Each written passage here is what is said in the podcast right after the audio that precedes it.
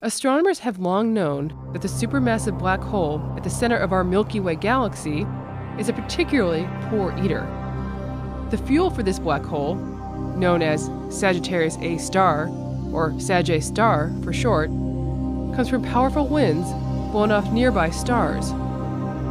Scientists have previously calculated that Sag A star should consume about 1% of the fuel carried in these winds. However, it now appears that Sag A star consumes much less than even that. It only ingests about 1% of that 1%. Why does it consume so little?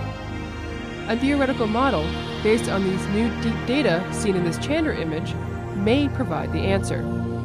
It turns out that there is an inner and outer region around the black hole. Pressure flowing outward causes nearly all of the gas to move away from the black hole.